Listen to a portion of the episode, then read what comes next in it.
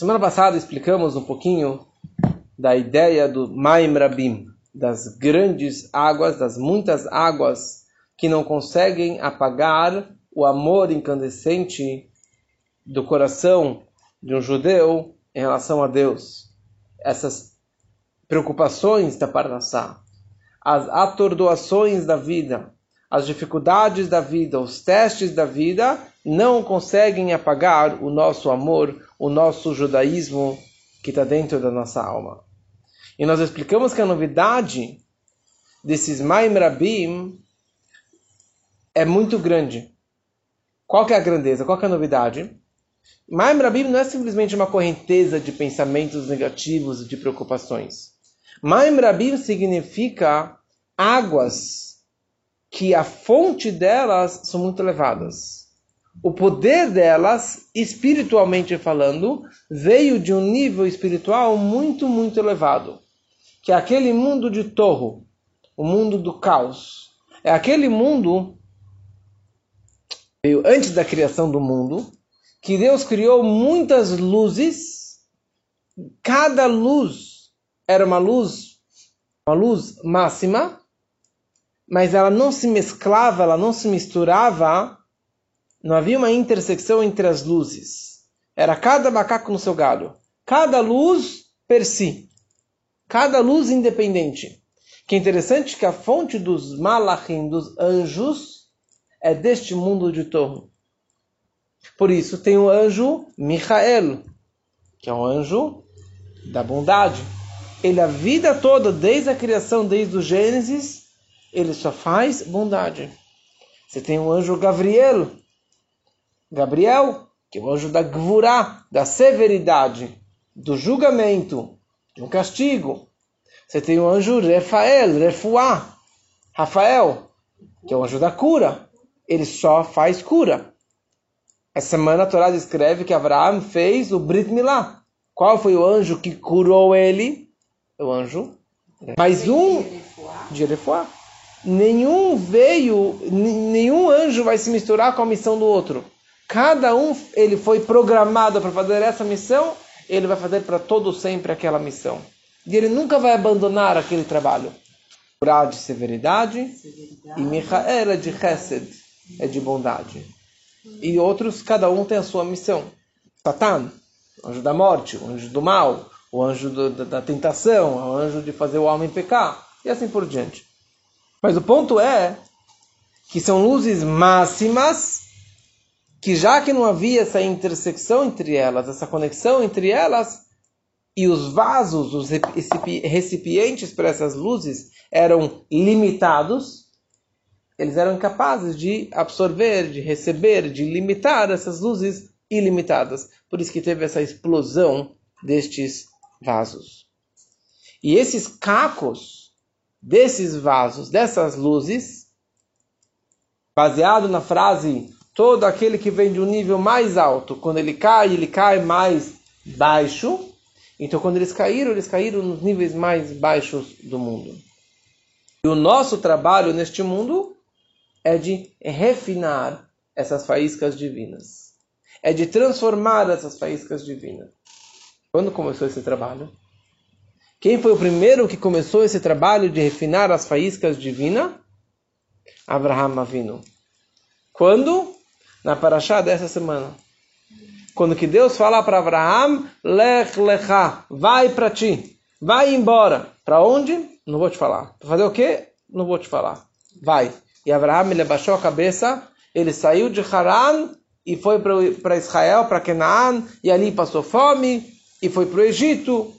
Mas naquele momento começou o trabalho do Birur Hanitzotzot, o refinar dessas faíscas divinas, o transformar e o elevar destas faíscas divinas que se perderam mundo afora Começou naquele momento que Abraham ele obedeceu com 75 anos a ordem divina de ir. E ele foi de cima e ele foi descendo, descendo fisicamente no globo e descendo espiritualmente para conseguir achar essas faíscas divinas que estavam perdidas mundo afora. questão é onde que se encontram essas faíscas divinas? Parte do mundo que elas se encontram. Ou qual é a minha missão? Toda a questão é que cada judeu ele tem uma missão nesse mundo. Qual é a minha missão? É eu fazer e refinar essas faíscas divinas. Quais? Quantas? Onde elas se encontram? Je sais pas. Não sei. Quando vai aparecer? Não sei. Por isso é escrito na Yom Yom, nesse livro que o Rebbe escreveu, que uma alma pode descer para esse mundo, viver 70, 80 anos, para que em um momento ele ajude uma outra pessoa. E essa vai ser a sua missão da sua vida. E na hora que ele fizer esse, essa missão da sua vida, acabou a missão dela. E ela falece. Por isso que o falecimento não é uma tragédia. É porque ele terminou a sua missão neste mundo. Então o que acontece?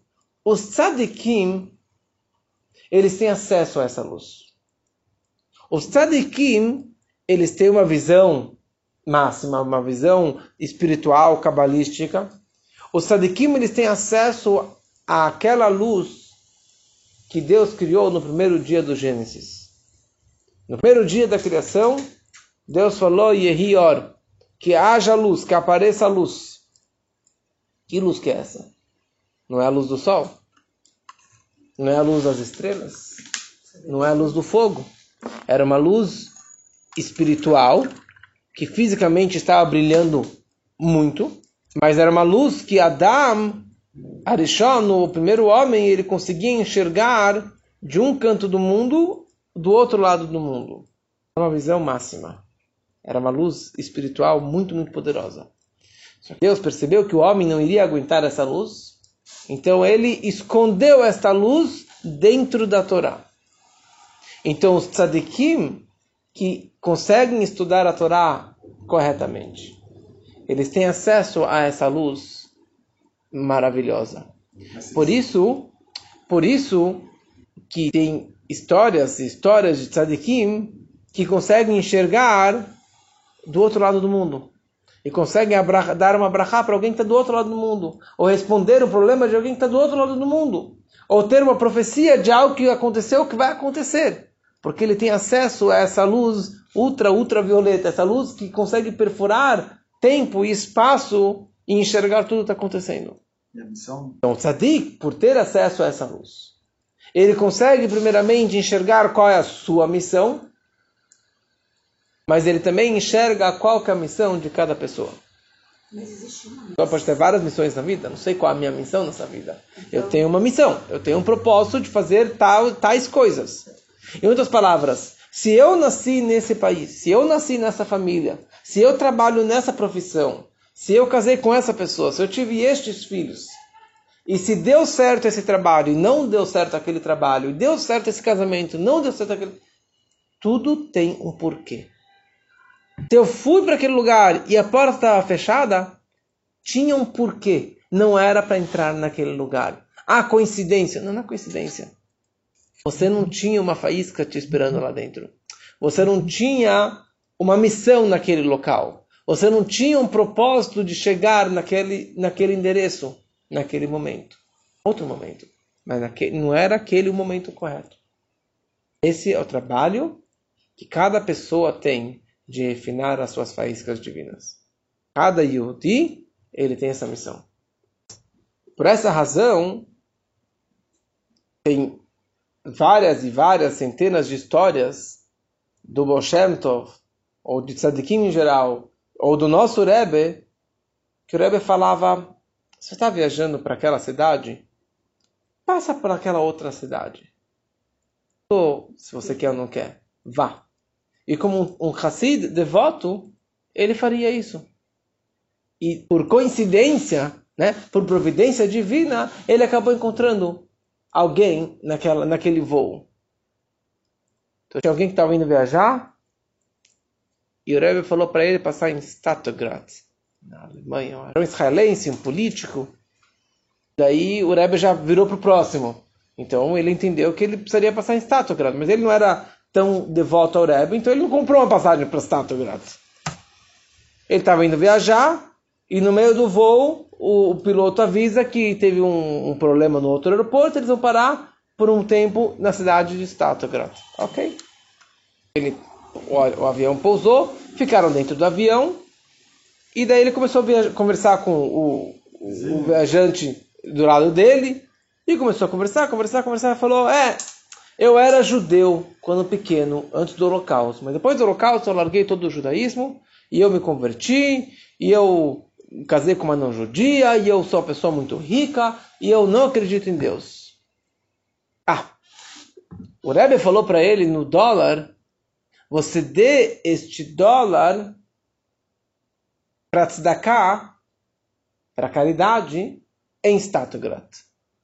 Eles começaram a conversar, conversar, conversar, falar, olha, então você é judeu? Não, eu não sou judeu. Falou, olha, escuta uma coisa, eu não sei se você se considera ou não, mas eu estava uns dias atrás em Nova York, num grande, grande líder judaico, e ele me deu um dólar para que eu desse para caridade em Statograt, para um judeu. E não existe coincidência, então toma esse dólar para você. O cara era muito rico, mas na hora que ele pegou o dólar, ele se arrepiou e derramou algumas lágrimas. Quer dizer, o tzadik ele consegue enxergar você tinha uma missão para passar naquela cidadezinha. E como essa, tem várias e várias e várias histórias de vários Hassidim que o Rebbe falava para ele passar por aquela cidade, fazer aquele negócio, não fazer aquele negócio, porque ele tinha uma missão para fazer em cada situação na vida. O que acontece na minha vida? O que acontece na minha vida particular? Que eu quero saber qual a minha missão, mas eu não sei qual é a minha missão nessa vida. Mesmo com você falando com o tzadik, o tzadik não vai te falar, olha, a sua missão é XYZ. Nunca vai te falar isso. Porque talvez nem o tzadik saiba de uma forma tão nítida qual é a sua missão. Às vezes, às vezes meio borrado, ele sabe que você tem que passar por aquele lugar. Você tem que passar por aquela situação. Por exemplo, tem uma outra história de um Hassid que estava numa audiência no Rebbe. E o filho dele te, assim, meio que se afastou da religião, e o filho dele ia pegar um navio para ir para a Europa, para Israel. E o Rebbe falou: fala para o seu filho não viajar naquele barco. Fala para o seu filho não viajar naquele barco. Não escutou o Rebbe, porque ele não bola para o Rebbe. Ele entrou no barco e o navio, o barco naufragou. E tinha muitos judeus lá dentro e muitas. O pai desse garoto ele voltou para o Rebbe e ele falou: Rebbe, meu filho, ok, paciência. É, ele não obedeceu a ordem do Senhor e por isso talvez ele mereceu o que aconteceu com ele. Mas por que, por que o Senhor não me avisou que o barco iria afundar e eu poderia ter salvo a vida de outras dezenas ou centenas de pessoas que estavam naquele navio? O Rebbe falou: acredite em mim, eu não sabia que o navio iria afundar. Eu sabia que o teu filho não poderia entrar naquele navio. Então, as, as, as visões do tzadik, nem necessariamente que ele sabe exatamente o que, ele está falando, talvez ele saiba, mas talvez ele não pode falar, mas assim que funciona. Mas a nossa, nossa vidinha particular, que eu não tenho essa visão, não tenho esse conhecimento, mas o Criador, que é a causa de todas as causas e de todas as consequências de tudo que acontece deixa de acontecer no mundo, ele faz que as coisas aconteçam de tal forma que você possa chegar na sua missão, na sua vida. Quanto mais você acredita nisso, quanto mais você acredita em Hashem, na Hashgaha Pratit, na providência divina particular, private, na vida de cada um e um, principalmente de um judeu, principalmente de alguém que acredita as coisas se concretizam de uma forma mais visível. Então as coisas vão acontecendo na minha vida não por coincidência, mas porque era para acontecer ou não era para acontecer. E olha só que brachá que nós temos.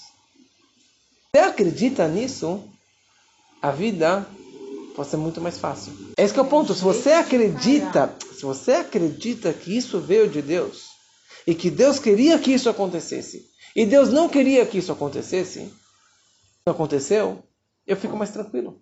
Por exemplo, ano passado, a gente foi para Volta Redonda. A gente mal chegou na Dutra, lá, a gente andou alguns quilômetros na Dutra, lá, 150 quilômetros lá para frente, cai, tombou um caminhão cheio de madeirite, cheio de tábuas de madeira, interditou toda a Dutra. Meu pai estava lá na frente e ficou preso 10 horas na Dutra. Eu estava no comecinho da Dutra, vi já parando, e de repente eu vi uns carros descendo no acostamento na contramão. Falei, para onde vocês estão indo? A gente está pegando aqui uma ruazinha, uma estrada de terra aqui debaixo da ponte que vai dar volta e cortar a Dutra inteira. Falei, não tem nada para perder, prefiro andar do que ficar parado aqui. Tá bom? Dei minha volta, dei o balão, peguei a, o acostamento, foi, sei lá, alguns metros, e peguei a ponte e peguei a estrada de terra. Então eu dei uma, uma volta enorme com a estrada de terra. Daí a gente começou a falou, por que a gente caiu aqui? Será que algum judeu já pisou nesse lugar? Provavelmente tem alguma faísca divina esperando aqui para que seja refinada. Para que um judeu passe nesse local e faça uma brachá, faça um salmo, faça um Shema Israel, faça alguma palavra de Torá, e com isso você vai transformar e elevar as faíscas divinas que estão aqui estagnadas há séculos ou milênios. Ok? E meus filhos começaram a falar o Tânia de cor. Eles sabem os dois, três capítulos de Tânia de cor. E começaram a cantar todos juntos, e cantar, e cantar, e cantar, e falar, falar, falar, falar, falar, falar. Então, meia hora, 40 minutos falando o Tânia de Cor. Segundo que eles terminaram de falar o Tânia de Cor, terminou o estado de terra. Foi um minuto depois. No segundo que eles terminaram de falar o Tânia de Cor, terminou aquela estrada de terra, daí teve uma, estrada, uma, uma estradinha soltada e terminou, a gente voltou para Dutra. Foi incrível. Foi incrível. Quando você acredita, e foi muito engraçado, porque passou é, muito rápido. E você fala, ah, porque ai que droga que eu caí nessa estrada que assim. E nem eu falei semana passada, os judeus foram para o Egito porque tinha as faíscas divinas perdidas no Egito. É isso que eles foram fazer lá. Essa é a questão. Quando você acredita que você tem uma missão na vida, que nós somos mensageiros de Deus, que nós estamos aqui para iluminar o mundo, para transformar o mundo, para refinar o mundo, refinar essas faíscas divinas perdidas no mundo, você leva uma vida mais feliz. Porque você acredita nisso, que não tem uma coincidência. Por isso que certa vez o Baal viajou, sim, tem várias e várias histórias do Baal com essa mensagem, com esse approach. E o viajou com os Hassidim, chegaram de uma floresta, entraram, entraram na floresta, Parou a carroça, Balshanto vai lá num canto, chama os Hassidim, acho que ele fez um Kaddish, pegaram um copo de Lechaim, fizeram Lechaim, fizeram a brachá de Sheakol, entraram na carroça e voltaram para Mezebush. O Rebbe, tipo, Shanto falou aqui tinha, estava esperando uma alma perdida, acho que ele morreu, foi assassinado no meio da floresta e ninguém tinha vindo lá até fazer o Kaddish por ele e nós viemos aqui, fizemos uma, fizemos uma brachá, a gente conseguiu elevar essa, essa chama, essa alma, para o seu descanso final, que voltasse para o paraíso. Voltando para o nosso assunto inicial, todos os problemas da vida e as dificuldades da vida e os problemas financeiros, eles têm esse poder de me atordoar, de me atrapalhar, de me causar preocupação, porque a fonte deles é desse mundo de torre a fonte dessas coisas, desse lixão, desses problemas maiores que, que são terremotos, correntezas ininterruptas, vem nesse mundo de torno. E essa que é a grande novidade, que apesar que a fonte delas é uma fonte espiritualmente falando muito, muito elevada, apesar disso, eles não têm o poder de apagar a minha chama judaica. Eles não têm o poder de apagar o meu amor incandescente a Deus. Porque o amor incandescente a Deus que o judeu tem dentro de si tem dois níveis. Um primeiro nível é que nem a labareda, é que nem a chama que se encontra dentro do carvão. O carvão, por fora pode estar preto, mas se você soprar, o fogo reaparece. Se você encostar, você queima sua mão. O fogo está lá dentro. Ele aparentemente está apagado, está oculto, mas ele está lá dentro. Esse é um nível da nossa alma judaica. E tem muitos judeus que você só dá um tapinha nele, né? Ele tem uma dificuldade financeira, faleceu um, ente querido, ou teve algum problema de casamento com os filhos, isso já ajuda que ele desperte a sua chama judaica. Tá lá o fogo, tá visível, mas é uma, só uma, uma um sopro, né? Só um sopro mínimo que seja, você já consegue despertar essa chama judaica. Tem pessoas que o cara nem sabe que é judeu. Ou nem se diz cara do voo, no Stategrad. Eu não sou judeu. Eu sou cristão. Eu sou rico. E eu não sou mais judeu. Mas cadê a chama dele? Está apagada? A chama dele, olha só que lindo. A chama dele é que nem o fogo que se encontra dentro de uma pedra. A pedra, uma rocha. Se você pega duas pedras e bate uma na outra, o que, que sai? Sai uma faísca sai fogo. E essa é a razão que Motzei Shabbat na Avdalá, sábado à noite na Avdalá, nós fazemos uma vela trançada. Por quê? Porque o que, que tem a ver com sábado à noite? Porque todos os sete dias no paraíso, Adão tinha essa mega luz do primeiro dia. Quando acabou o Shabat, Deus escondeu essa luz na Torá. Mas todos os seis dias, sete dias da criação, tinha uma luz própria, que brilhou dia e noite. Ele não tinha necessidade de ter luz à noite. Quando acabou o Shabat, ele foi expulso do paraíso.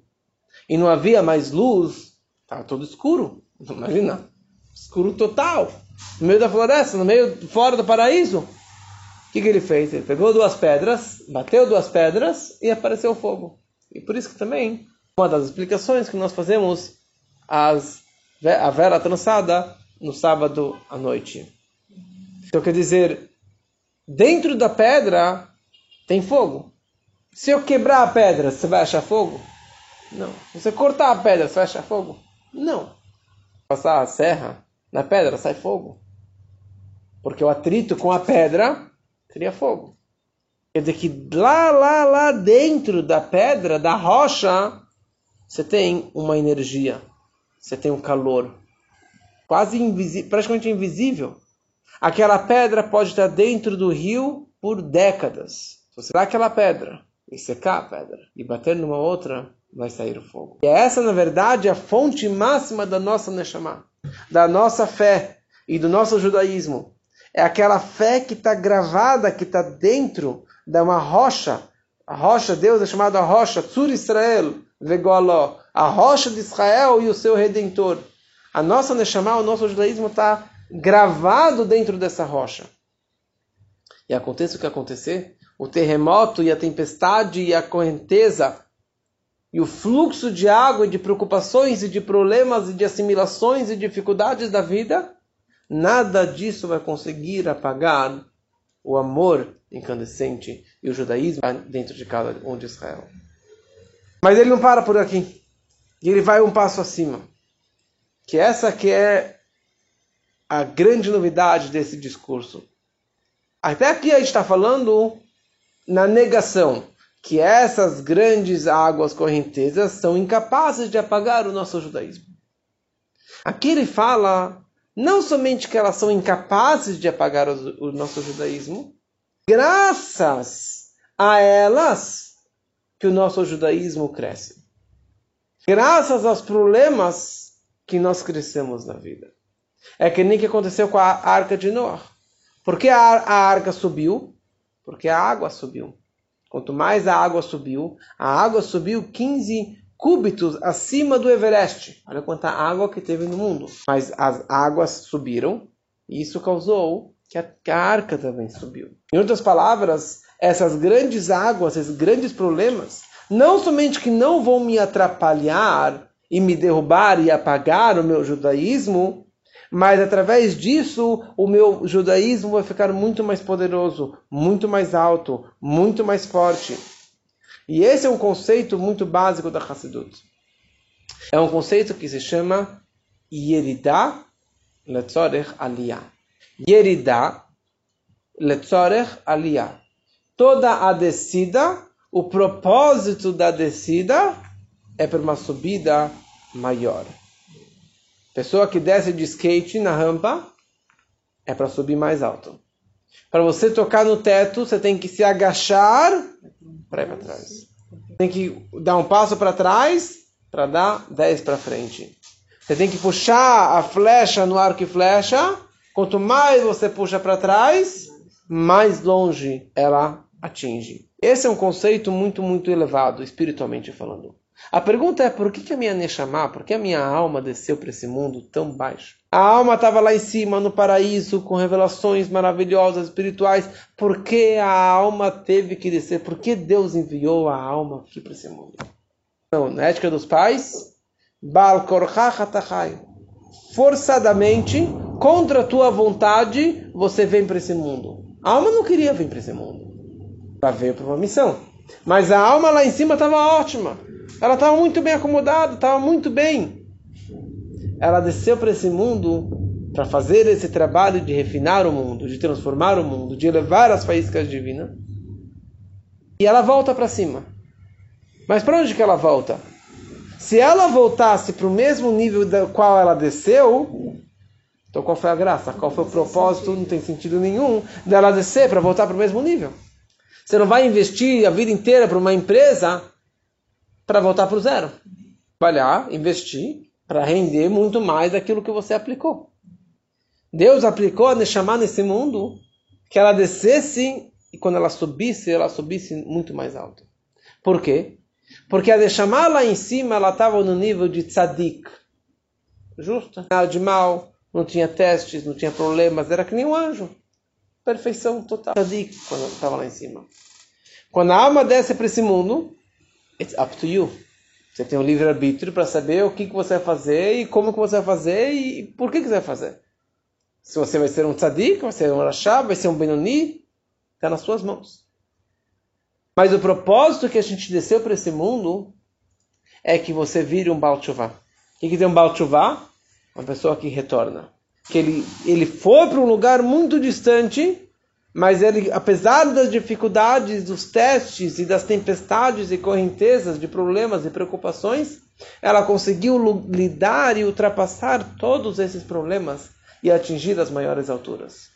Como consta nos livros, no local onde um Baal consegue atingir, nem mesmo os maiores tzadikim conseguem atingir. No nível espiritual aonde que um Baal uma pessoa que estava distante e se reaproximou, nem mesmo o maior tzadik que nasceu nesse berço de ouro, que sempre foi um bom garoto, sempre se comportou direitinho, nunca fez nada de errado, sempre tirou nota 10, ele nunca vai conseguir atingir esse nível. Que é essa história conhecida do Rav Levi Yitzchak de Barditchev, que ele certa vez encontrou no dia de Yom Kippur o maior pecador da cidade de Berditchev. Ele falou para ele, senhor ladrão, vem aqui. Ele estava fugindo, ele falou, vem aqui. Falou, o que você quer de mim? Eu tenho inveja de você. Inveja de... Deixa eu roubar um pouquinho mais e comer um pouquinho mais de carne no dia de Yom Kippur. E você vai ter mais inveja, mais razões para ter inveja. Eu tenho inveja de você. Porque se você fizer chuva, você vai transformar todas as suas falhas, todas as manchas negras e manchas brancas. Todos os seus deméritos e méritos. Eu tenho inveja de você. Esse é o propósito que a alma desceu para esse mundo. Transformar esse mundo num nível muito mais elevado. Em outras palavras, por que Deus coloca esses problemas na nossa vida? Coloca os testes e as dificuldades e as preocupações com Parnassá e as atordoações de problemas mundanos e físicos e materiais não para você tropeçar e se machucar e cair não para você se ferrar na vida. O propósito que Deus colocou esses testes na vida é para você atingir níveis muito mais elevados do que antes. Você era incapaz, mas agora você comprovou que você é capaz, que você passa por qualquer dificuldade. E essa que é a ideia da missão da nossa vida neste mundo material. Deus colocou o povo de Israel nesse mundo não para ser tzadik, mas para ser um Baal para conseguir lidar com as dificuldades, com os problemas maiores que sejam. As maiores tentações e testes que o homem passa pela, pela, pela vida, você crescer por intermédio dela, por intermédio delas. Eles se transformam em trampolins para você pular mais alto. Você se agacha para pular mais alto. Você dá um passo para trás para dar mil passos para frente. E essa é a ideia do Maim Rabim. E essa é a ideia da nossa vida. Quando a gente acredita nisso, a vida você sabe que você está aqui num barco. Você sabe que você está aqui numa tempestade. E explicamos que o barco, a Teivá, que é a arca de Noé, Teivá também significa palavras. Teivá é arca e Teivá são palavras. As palavras da Torá e as palavras da Tfilá. Você está no meio desse mundo maluco? No meio desse terremoto? No meio desse dilúvio? Você tem uma arquinha. Você sempre pode se proteger. Qual é a arca? É a arca da Torá. É a arca da Tfilá. É a arca dos Salmos. As palavras da Torá e Tefilá, é isso que nos protege, não somente que nos protege, é o que nos ajuda a crescer na vida, é o que nos ajuda a lidar com os problemas e chegar às soluções. E que a gente possa realmente viver nisso, acreditar nisso, e com certeza a gente vai ter as melhores brachot fisicamente e chega de problemas, de dificuldades nas nossas vidas. Nas nossas vidas.